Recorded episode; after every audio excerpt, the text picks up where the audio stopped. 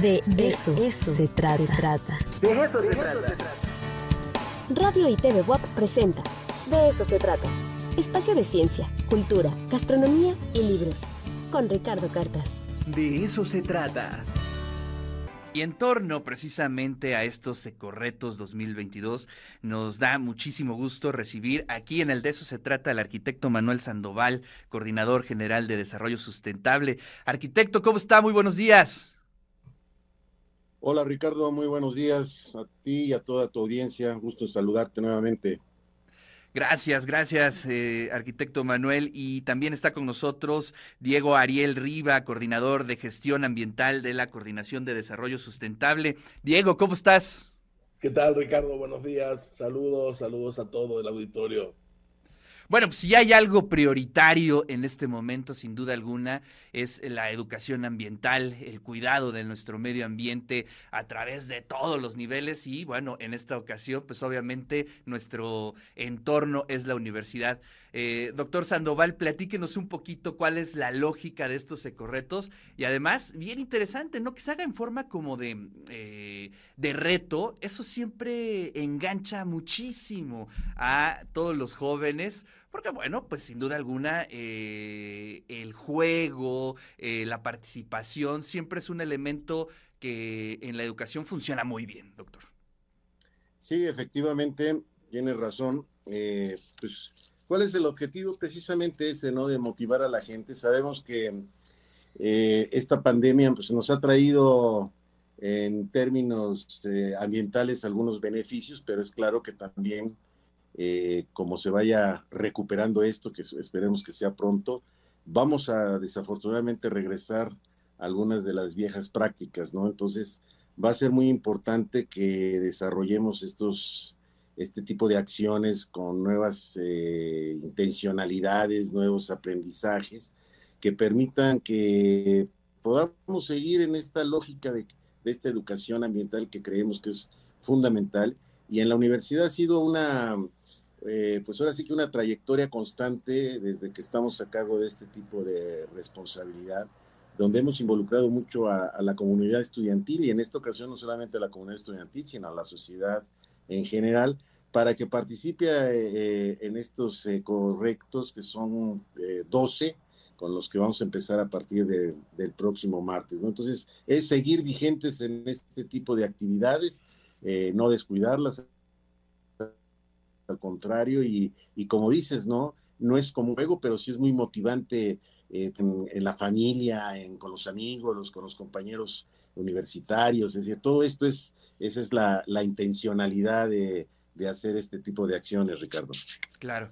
Y las redes sociales, pues, la, digamos, es la carretera eh, idónea para hacer este tipo de retos y que, bueno, pues ahí sabemos que ahí están alojados, pues, eh, de manera cotidiana la mayor cantidad de nuestros universitarios, doctor. Así es, efectivamente es la superautopista de, de, la comunicación y que ahora la, la pandemia nos la, nos la ha puesto más a la mano, con más uso y, y, bueno, pues hay que echar mano de ello, ¿no? Y es muy importante porque pues nosotros a través de ello eh, prácticamente hemos seguido estos dos años, casi ya los dos años completos que, que, hemos tenido esta emergencia sanitaria, hemos estado en una constante actividad gracias precisamente a, a los medios este, sociales, a, a todas estas redes que nos permiten seguir en contacto con nuestra comunidad, insisto, no solamente a la universitaria, sino en lo general, que es también parte del compromiso fundamental que tiene nuestra institución con nuestra sociedad, ¿no?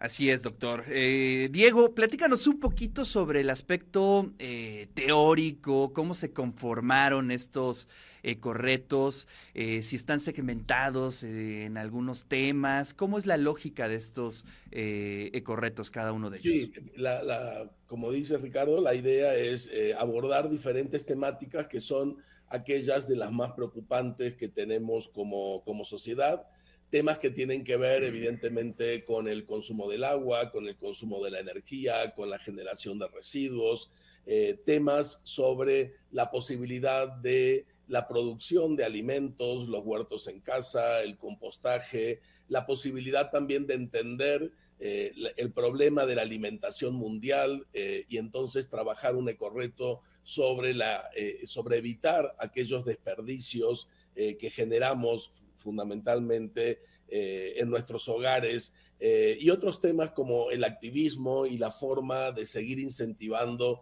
a nuestras comunidades.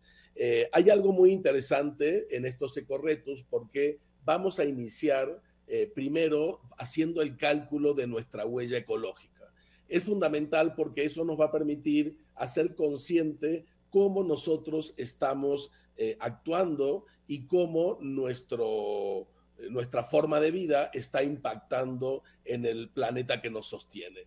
Eh, esta, la huella ecológica es un dato que, se establece a través de la cantidad de hectáreas que nosotros requerimos para el desarrollo de, eh, de nuestra de nuestras actividades. Eh, son eh, no solamente decir, eh, es conocer, se hace un, trabajo donde te establece la cantidad de tierras de cultivo, de pastizales, de bosques, zonas de pesca, pero también de tierra urbana que requerimos a partir de la manera en que nosotros nos comportamos, lo que comemos, cómo nos vestimos, la cantidad de residuos que generamos, el consumo que hacemos de agua, de energía.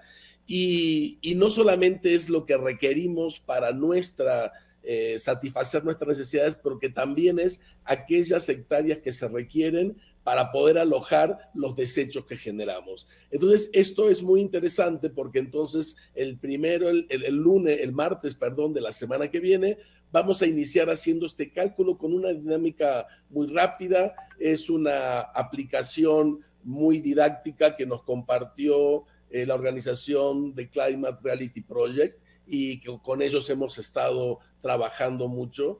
Eh, y entonces rápidamente nos permite conocer eh, lo que decía, cuál es nuestra huella ecológica, también nos da datos de nuestra huella de carbono, es decir, la cantidad de dióxido de carbono que emitimos a la atmósfera y también nuestra, nuestra huella hídrica.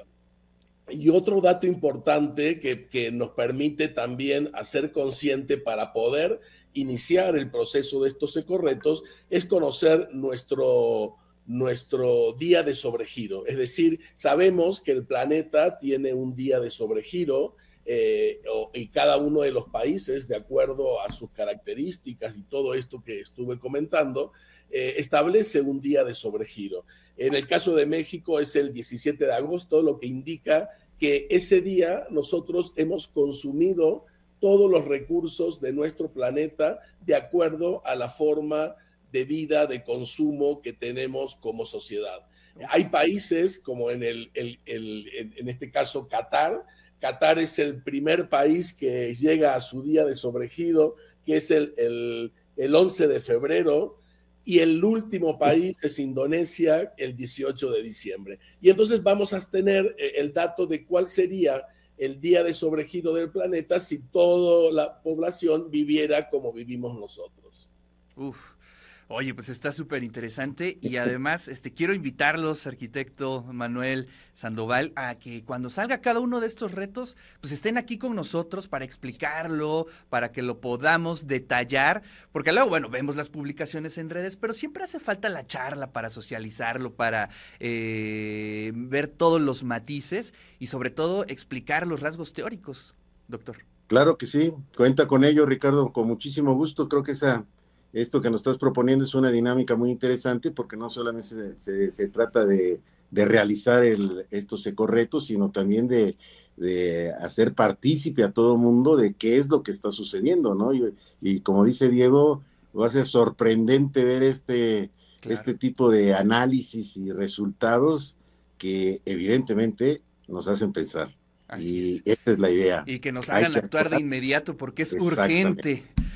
Doctor, muchísimas gracias por su tiempo. Le mando un fuerte abrazo y por acá nos estaremos viendo para detallar cada uno de estos ecorretos. Diego, como siempre, un gustazo, un abrazo y por aquí nos estaremos saludando. Gracias. Saludos. Gracias, igualmente. Abrazos. Cuídense mucho. Buen día. Pues estas fueron las voces del doctor Manuel Sandoval, Delgado, coordinador general de Desarrollo Sustentable, y del maestro Diego Ariel Riva, coordinador de gestión ambiental de la Coordinación de Desarrollo Sustentable. Este martes sale el primer ecorreto y por aquí estarán. En el de eso se trata para ir charlando sobre sobre cada uno de ellos, los detalles, los fundamentos teóricos y sobre todo llamar a la acción inmediata.